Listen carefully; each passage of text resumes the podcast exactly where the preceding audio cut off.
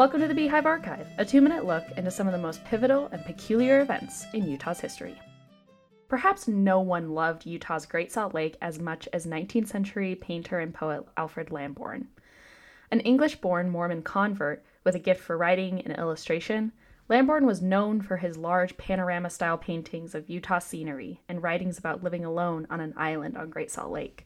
His paintings were on par with Hudson River School art contemporaries such as Thomas Moran and Albert Bierstadt, but Lambourne's work was unique for how it captured Utah's epic, desolate inland sea with a haunting visual beauty. When Lambourne arrived in the Salt Lake Valley with his family in eighteen sixty-six, at the age of sixteen, he began working as a set painter for the Salt Lake Theater.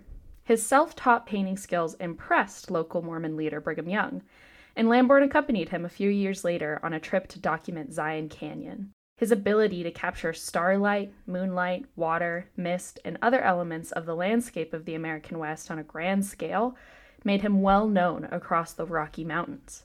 Lambourne was among the first artists to visit and document Yosemite, the Grand Canyon, and Yellowstone, but no landscape captured his mind quite as much as Great Salt Lake. While homesteading on its shores, he wrote about Gunnison Island, saying it was, quote, ghostly, wrapped in a shroud of snow.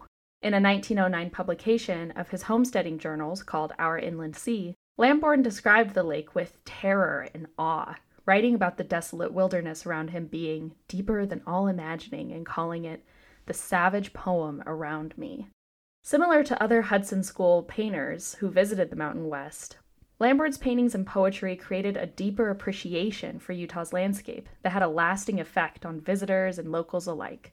The landscapes he captured in epic wall-sized panoramas were later protected as national and state parks and are regular tourist destinations today.